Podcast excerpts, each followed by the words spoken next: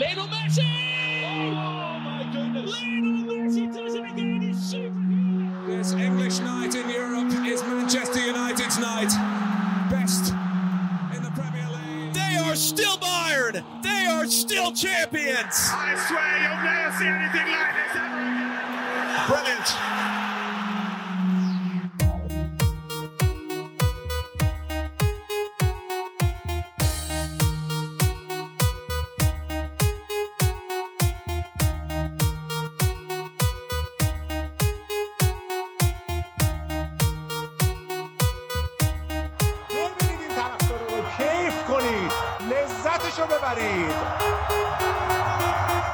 سلام به اپیزود 14.5 یا یکی دیگه از اپیزودهای نیمتایی پاننکا، پادکست فوتبالی تخصصی پاننکا. خوش اومدید. امروز هم با موضوعات جالبی در خدمت شما خواهیم بود. من و علی امروز در کنار شما هستیم. عرفانو به دلایلی نداریم در کنارمون، اما مطمئن باشید که خوراک خوبی برای این هفته شما هم برای اپیزودهای نیمتایی و مخصوصمون پرونده‌های خوبی و آماده کردیم و در خدمت شما عزیزان خواهیم بود. اما پرونده اولی که سراغش میریم و با هم دیگه مرور می‌کنیم، به ایجنت معروف دنیای فوتبال، یه استعدادیاب فوق‌العاده، یعنی لوئیس کامپوس، معروفه که تیتر بلیچر ریپورت برای مقاله‌ای که مربوط به این مرد بزرگ بود، The Transfer Genius Who is One of the Football Most Wanted Men، که مشخصه دیگه نابغه فوتبال، نابغه ترانسفرها، کسی که شاید اسمشو در کنار ماتیاس دلیخت یا کیلیان امباپه نشنیدیم، اما این مرد کچل 54 ساله، کسی که 30 سال عمرشو در فوتبال گذرونده، واقعا کیه؟ همون کسی که بازیکنایی مثل پاولینیو، برناردو سیلوا، توماس لما، آنتونی مارسیال، نیکولاس پپه و خیلی های دیگه از بازیکنای مهم و معروف رو کشف کرده. کیه؟ اون لوئیس کامپوسه. اما راجع به اینکه اون کیه الان به طور کامل حرف میزنیم. اما قبلش بگم تو همین پنجره نقل و انتقالاتی باشگاه‌های بزرگی مثل منچستر یونایتد، آرسنال، چلسی، بارسلونا، رئال مادرید، ای‌سی میلان، روم، پاریس سن ژرمن و مارسی دنبال این بودن که لوئیس کامپوس رو به عنوان اسپورت دایرکتور یا مدیر ورزشی خودشون استخدام بکنن، اما موفق نشدن. اصلی تریناشون هم چلسی و میلان بودن که با کنار گذاشتن مایکل امانولو و همینطور لئونارد دو خیلی نزدیک شده بودن به اینکه کامپوس رو استخدام بکنن، اما نتونستن. نزدیکترین دوست کامپوس هم آیتور کارانکا، کسی که مدت‌ها دستیار مورینیو تو رئال مادرید بود و یه مدت هم سرمربی میدلزبرو بودش در لیگ برتر انگلستان و همینطور در ناتینگهام فارست هم کار کرد. آیتور کارانکا در مورد لوئیس کامپوس میگه مطمئن باشید باهوش‌ترین و بهترین استعدادیاب تاریخ فوتبال قطعاً کسی نیست جز لوئیس کامپوس. فقط کافیه یه نگاهی به تراز خرید و فروش بازیکن‌ها تو دو تا باشگاه موناکو و لیل بندازیم تا بفهمیم شم اقتصادی یعنی چی. لوئیس کامپوس دقیقاً همون کسیه که دو باشگاه اصلی که تحت نظارت اون ترانسفراشون رو انجام میدن، بهترین ترازهای مالی تو کل فوتبال دنیا، نه تنها اروپا، تو کل فوتبال دنیا دارن، یعنی همین موناکو و لیل. و همون قهرمانی معروف موناکو با بازیکنایی که نام بردم مثل برناردو سیلوا و فابینیو و کیلیان امباپه و دیگر بازیکناش، همشون تحت رهبری و خریدای هوشمندانه کسی به اسم لوئیس کامپوس به دست اومد. یکی دیگه از لقبایی که اکیپ و همینطور پاریس یونایتد، دوتا از رسانه‌های معروف کشور فرانسه، برش در نظر گرفتن، دی اینویزیبل من یا دی میستریوس میستر کامپوس هستش، همون مرد نامرئی یا مرد رازآلود آقای کامپوس که از لقبای این مرد هستش. اما از اول شروع کنیم. لوئیس کامپوس قبل از اینکه یه ایجنت معروف بشه یه مربی بود، از نوعی نچندان موفقش.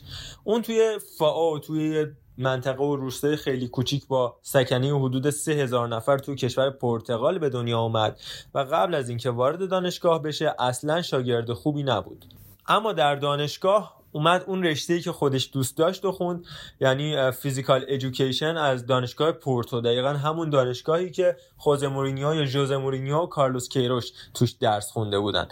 ضمن اینکه داشت درس میخوند تو باشگاه آس اسپوزنده، برای اولین بار به عنوان مربی جوانان این باشگاه مشغول به کار شد. البته اینم بگم قبل از اون به عنوان یه بازیکن بسیار ضعیف توی باشگاه نیمه حرفه‌ای به نام اسپوزینیو بازی میکردش، تو دسته‌های بسیار پایین‌تر. یه زمان خیلی کوتاهی هم اونجا فیتنس کوچ بودش، اما موفق نبودش تو این باشگاه و از این باشگاه بیرون اومد، چه به عنوان بازیکن چه به عنوان فیتنس کوچ. تو سن 27 سالگی شروع کرد به مربیگری. اما اسمش کی روی زبونا و لغلغه زبونا شد و روی زبونا افتاد؟ زمانی که به عنوان مربی ژیل ویسنته، سرمربی ژیل ویسنته اومد رکورد جوزه مورینیو رو که 27 بازی پایفه بدون شکست پشت سر گذاشته بود تو اپریل 2004 وقتی مورینیو مربی پورتو بود و کمپوس مربی ژیل ویسنته شکستش.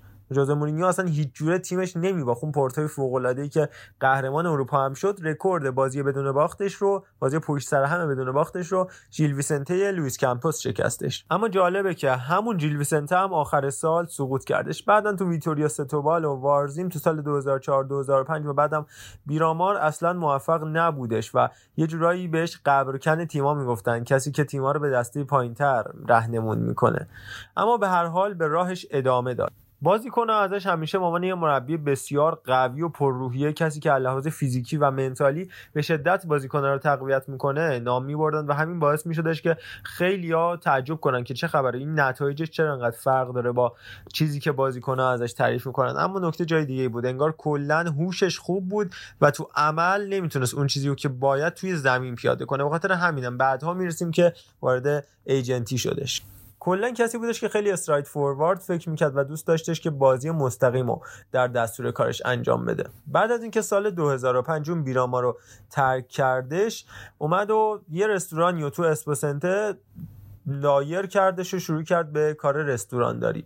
در کنار اون اومد یه سری فیلم‌های تامینی و یه دیویدی هایی که خودش با شرکتی که تأسیس کرده بود به نام شرکت T2P یا T2P بیرون داده شد. متدای جدید تمرین کردن و فیتنس و چگونه یه فوتبالیست بهتر بشیم رو عرضه کرد تو کشور پرتغال و همین باعث شدش که تحت نظر جوزه مورینیو قرار بگیره. مورینیو اون دیویدی‌ها رو دیدش و خوشش اومد و باهاش همکاری کرد و خیلی از بازیکن‌ها رو بعداً همین کمپوس معرفی کردش به جوزه مورینیو. حتی سال 2012 هم جوزه مورینیو به عنوان بخشی از پروژهش تو رئال مادرید کمپس رو به پرز معرفی کرد و پرز هم کلی ازش مشورت گرفت و البته استخدامش کرد تو تیم مدیریتی باشگاه توی زمان خودش. در موردش خورخه والدانی حرف خیلی جالب میزنه. خورخه والدانی از مدیرا و بازیکن‌های سابق رئال مادرید میگه که اگر یک جا به غیر از دنیای فوتبال میشد برای لوئیس کامپوس جا پیدا کرد و یه شغل پیدا کرد، قطعاً به عنوان مغز متفکر سیلیکون ولی یا مرکز تکنولوژی کل دنیا میشد براش یه میز برای مدیریت کنار گذاشت. یکی از اون محصولاتی که برای باشگاه رئال مادرید استعدادیابی کردشون سالها و معرفی کرد به باشگاه رئال مادرید کسی نبود جز یه دفاع راست برزیلی یعنی فابینیو، کسی که به صورت بازیکن قرضی به ریو آوه هم رفتش و اونجا اولین بازی حرفه‌ایشو انجام داد و بعدها با 50 میلیون یورو به باشگاه لیورپول مامانی هافک وسط پیوست. این اولین بازیکنی بود که تو سطح اول فوتبال جهان لوئیس کامپوس معرفی کرد به باشگاه‌های معروف اروپایی من جمله رئال مادرید که بعدها دیدید چه بازیکن فوق‌العاده‌ای شد. آیتور کارانکا همون موقع گفته بودش که یه بازیکنی رو کامپوس به ما معرفی کرده به نام فابینیو که بعدا می‌فهمید چه بازیکن خوبیه. جوزه مورایس یکی دیگه از دستیارای مورینیو روی نیمکت رئال مادرید هم گفته بودش که لوئیس کامپوس خیلی عجیبه، انقدر تو جزئیات تمرکز میکنه که من بعضی وقتا دیوونه میشم، فقط از اتاقش میرم بیرون.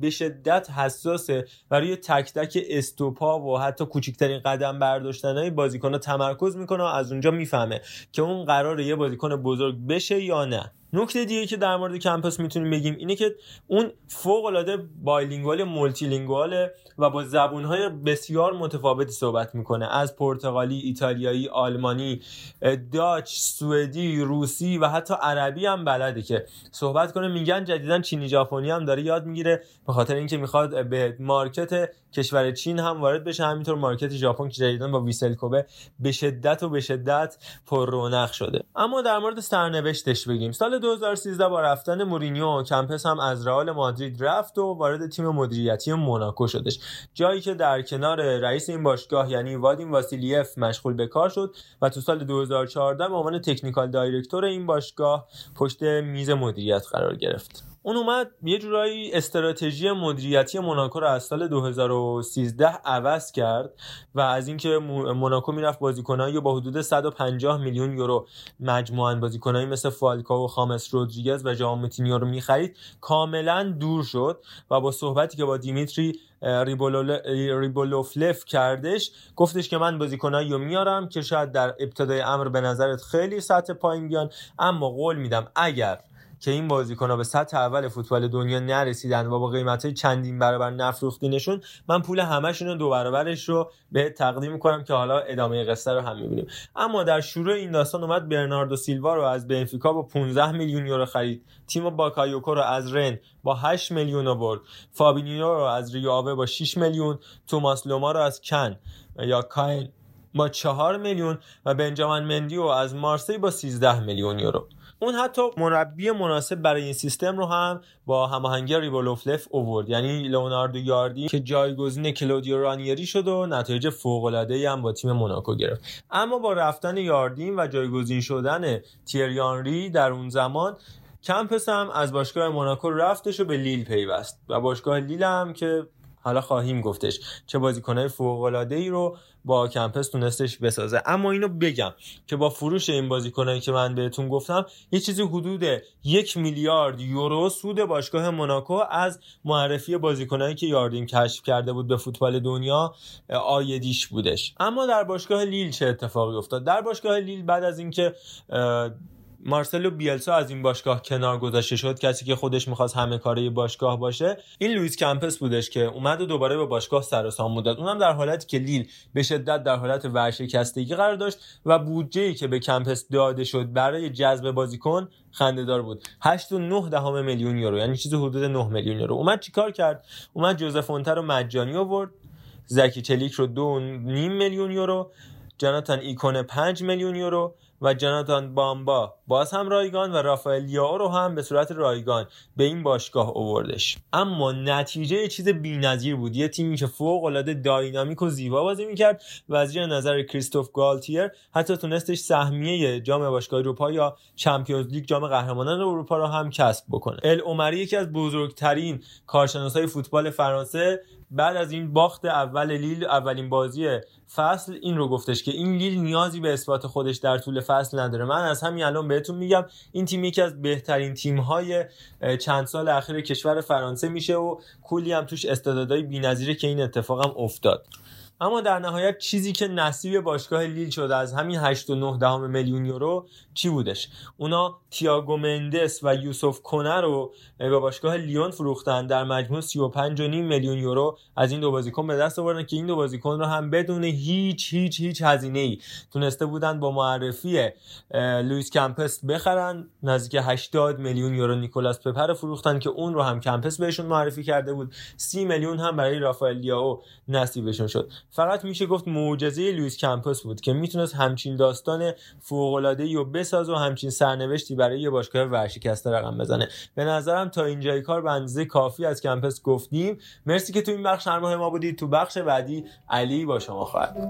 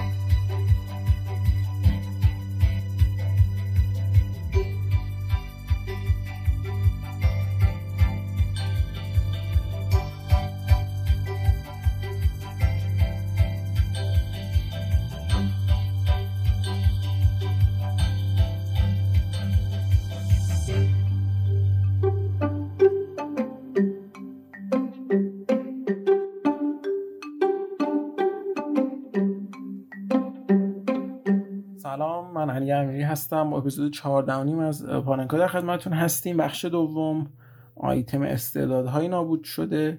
این اپیزود خاص رو من خیلی منتظرش بودم، در مورد این استعداد خیلی دوست داشتم صحبت کنم و خب شاید خیلی اصلا ندونن چرا این استعداد نابود شد.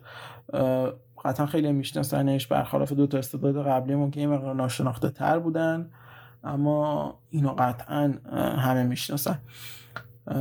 ولی خب حالا بریم ببینیم چرا اصلا این استعداد به این موضوع افتاد. توی استان پانتا به دنیا آمد، توی برزیل. همون اوایل زندگیش با یه بیماری خیلی شدید روبرو شد، یه تومور ناشناخته توی دستش که ممکن بود باعث بشه کل دستش رو از دست بده یا اینکه اصلا جونش رو از دست بده، اما خوشبختانه هیچ کدوم از اتفاقات نیفتاد و به زندگی ادامه داد. خیلی زود جذب آکادمی اینترناسیونال شد توی برزیل و خیلی زود هم به تیم زیر 20 ساله ها پیوست و توی همون سن 16 سالگی همه چشمان رو خیره کرده بود. مشخصه خاصش سرعت و چابکی خاصی که داشت در کنار کنترل روی توپ، یه مقدار حالا مثل مسی، حالا هم سرعت رو داره هم کنترل رو داره و نهایتاً هم اون فینیشینگ رو داره، یه همچین چیزی بود. حالا سرعت خب قطعاً بالاتر از مسی و همونطور که همه منتظرش بودن، همون مسیری که کلی ستاره برزیلی هم میرن. با 24 میلیون یورو ترانسفر شد به یه باشگاه بزرگ اروپایی، یکی از بزرگترین ها، در واقع بزرگترین باشگاه اروپایی توی اون سالها، میلان 2008 که ژانویه 2008 به تیم پیوست. قبلش قرارداد رو بسته بود با میلان. الکساندر پاتو که توی 18 سالگی به میلان پیوست، بازی اول مقابل ناپولی یه گل زد، خیلی خوب شروع کرد.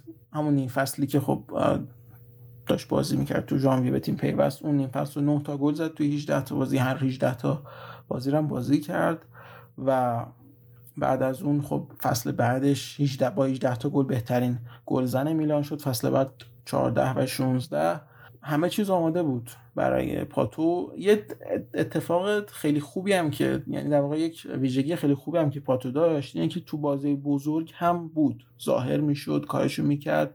یه گل فوق‌العاده داره به بارسلونا تو ثانیه 24 که بارسلونایی‌ها و میلانی‌ها هیچ کدوم هیچ موقع یادشون نمیره، با یک حرکت کل خط هافبک و دفاع بارسلونا جا موندن و همه مثلا در حال فکر و آنالیز و اینجا چیزا بودن که پاتو گل رو زد با اون سرعت وحشتناکش که اصلا دفاع حتی به گرد پاشم نرسید. و خب مقابل رئال مادرید هم این کارو کرد توی برنابئو، 2 تا گل تو پیروزی 3-1 میلان. اما این با یک افول خیلی طولانی روبرو شد الکساندر پاتو توی میلان. حالا میخوایم در مورد دلایلش صحبت کنیم که چرا اصلا الکساندر پاتو اینقدر مصدوم شد. خب دلایل افولش مصدومیت‌های شدید و بسیار مکرر در طول دوران بازیش بود توی میلان، به خصوص حالا تو باشگاه دیگه خیلی کمتر. فصل اولی که از میلان رفت کورینتیانس اصلا مصدوم نشد پاتو، در حالی که توی میلان مثلا بعضی اوقات 2 تا بازی رو پشت سر هم بازی نمی‌کرد، یعنی یه بازی میومد از مصدومیت بازی می‌کرد، بعد مصدوم شد، بازی بعد دیگه بازی نمی‌کرد و حالا همجوری ادامه پیدا می‌کردیم. موضوع اتفاقی که افتاد، حالا تو اون سن، تو سن رشد هم بوده بچه، با مربیگری آلگری خب تیم بدنسازیش خیلی فشار می‌آوردن به چیزی که حالا خودش گفته توی مصاحبه‌ها و حالا کامنت‌های دیگران، خیلی فشار آوردن بهش و وزن زیادی اضافه کرده، قدش هم حتی رشد کرده و خب به گفته خودش کار 20 روز رو توی یه هفته انجام میدادن توی میلان و مشخص بود که بدن یه جای کم میاره و حالا این مشکل عضلانی، حالا دکترها اینجوری گفتن که الکساندر پاتو مشکلش این بود که مقدار زیادی عضله رو توی مدت زمان خیلی کمی اضافه کرده و این باعث مسئولیت عضلانی خیلی زیاد و مکرر براش شده. این مشکل حالا توی بقیه فوتبالیست‌ها اگر دقت کنید باش روبرو بودن. حالا گرت بیل شاید بشه مثال زد براش که اونم مشکلات عضلانی زیادی داشت، ولی یکی از دلایل اصلی افول پاتو توی 21 سالگی، یعنی بازیکنی که 18 سالگی اومد میلان کاراشو کرده بود، 21 سالگی رفت. این 21 سالگی که باز اصلا خیلی هنوز دیده نشدن، کشف نشدن، یکی از دلایلش همین مشکلات عضلانی بود. بعد با آلگری هم مشکل پیدا کرد، یه مقدار حالا یه سری مسابقه کردن، اگرچه در کمال احترام، ولی خیلی اوضاعشون هم خوب نبود رفت به کورینتیانس، تو کورینتیانس هم خوب شروع کرد اما همه چیز یهو خیلی بد شد. یه سری بازی‌ها بود که خب خیلی موقعیت از دست میداد و این هوادارا رو خیلی عصبانی کرده بود، اگرچه مربی ازش حمایت میکرد. اما توی فینال کوپا دو برزیل بازی کورینتیانس گرمیو خب به پنالتی پاننکا زد به دروازه‌بان گرمیو که خب در کمال راحتی و آسودگی خیال و خاطر و اینا دیدا هم تیمی قبلیش توی میلان توپو گرفت و این دیگه کلا اتمام دوران بازیش توی کورینتیانس بود. و خب توی دوره اصلا هوادارا حمله کردن به کمپ تمرینی باشگاه کورینتیانس، تهدیدش کردن که پاشو میشکنن و اصلا خیلی حوضه پاتو توی کورینتیانس خراب شد. قرض داده شد به سائو پائولو، چلسی. تو سائو پائولو خوب بود، 38 گل توی 98 حضورش در زمین و خب اونجا خیلی دوزش بهتر بود. هوادارا حتی ناراحت بودن که داره میره، اتفاقی که توی دوتا باشگاه قبلیش بر پاتو نیفتاده بود. و خب بعدش رفت چلسی که حالا رادامل فالکاوی که اصلا جاش نبود اونجا توی چلسی و دیگو کاستایی که زیاد مصدوم میشد رفت اونجا جای اونا رو پر کنه، اما بازم تو چلسی هم اصلا نتونست با لیگ انگلیس کنار بیاد و حالا بتونه خودشو در واقع ترکیب تیم قرار بده و ترانسفر شد به ویارال. ویارال 3 میلیون براش پرداخت، یعنی حالا 24 میلیونی که میلان براش پرداخت به اینترناسیونال کجا و حالا 3 میلیونی که بعد این هم مدت رفت به ویارال کجا. البته کورینتیانس خودش 15 میلیون داده بود به میلان که بخرتش و اینجا دیگه واقعا پایین‌ترین دوره فوتبالی پاتو بود با 3 میلیون پیوستن به ویارال که خب البته توی ویارال خوش درخشید. با مصدوم شدن روبرتو سولدادو، پاتو و نیکولو سانسونه تونستن یه در واقع خط حمله خوب رو تشکیل بدن. ویارالی که اون سال داشت به 4 تا نزدیک میشد و کلا خیلی خوب بود. پاتو هم کلا انگار داشت برمیگشت به اوج. اتفاقی افتاد این که پیوست به تیانجین کوانجیان توی لیگ چین سال 2017 با یه رقم خوبی، یعنی همون 3 میلیون که خریده بودن 6 برابر 18 میلیون یورو فروختنش به تیانجین کوانجیان توی چین و خودش میگفتش که من اعتقاد دارم که لیگ خیلی خوبیه لیگ چین و سرمایه‌گذاری کردن کلی داره شبیه یکی از لیگ‌های اروپایی میشه و منم خودم جزو این پروژه میدونم و میخوام که کمک کنم و این داستانا. یعنی خودش رو خیلی به قولی اینولو نشون میداد با قضیه و اینجوری نبود که اصلا براش مهم نباشه و واقعا اینجوری ایوانه بود میکرد. خب چیزی که مشخصه این که خب پول خیلی زیادی بهش میدادن، چیزی که حالا شاید پاتو توی چند سال اخیرش بعد از اومدن از میلان خیلی نداشته به اون شکل. و البته لایف استایل پارتی کردن و اینا که برزیلیا دارن، برزیلیایی که خب از زندگی خیلی فقیرانه میان به پول خیلی زیادی میرسن، خب لایف استایل خیلی اکستریم پارتینگ و اینا رو دارن معمولا، حالا مثل رونالدینیو، مثل پاتو، آدریانو. البته اون خیلی مشکلات دیگه داشت، اونم حتما بررسی میکنیم آدریانو رو که از کیسای خوبه آدریانوی که تو اینتر بازی کرد و حالا این مشکلات هم داشت. پاتو به تیانجین کوانجیان رفت، 2 فصل اونجا بازی کرد، با یه مشکل کوچیک روبرو شد. البته تو تیانجین خوب بود، 26 تا بازی 17 تا گل، فصل بعد 34 تا بازی 19 تا گل، اما اصلا کل باشگاه منحل شد. یعنی اینم جالب بود چون یه شرکت دارویی، شرکت کوانجیان، و اینا یه سری تبلیغاتی کرده بودن و یه کمپین راه انداخته بودن، یه نفر که کموتراپی داشت میشد، شیمی درمانی داشت میشد و برای سرطان براشتن بردن با یه سری داروهایی که خودشون حالا درست کرده بودن و تبلیغ میکردن طب سنتی چینی و اینا، این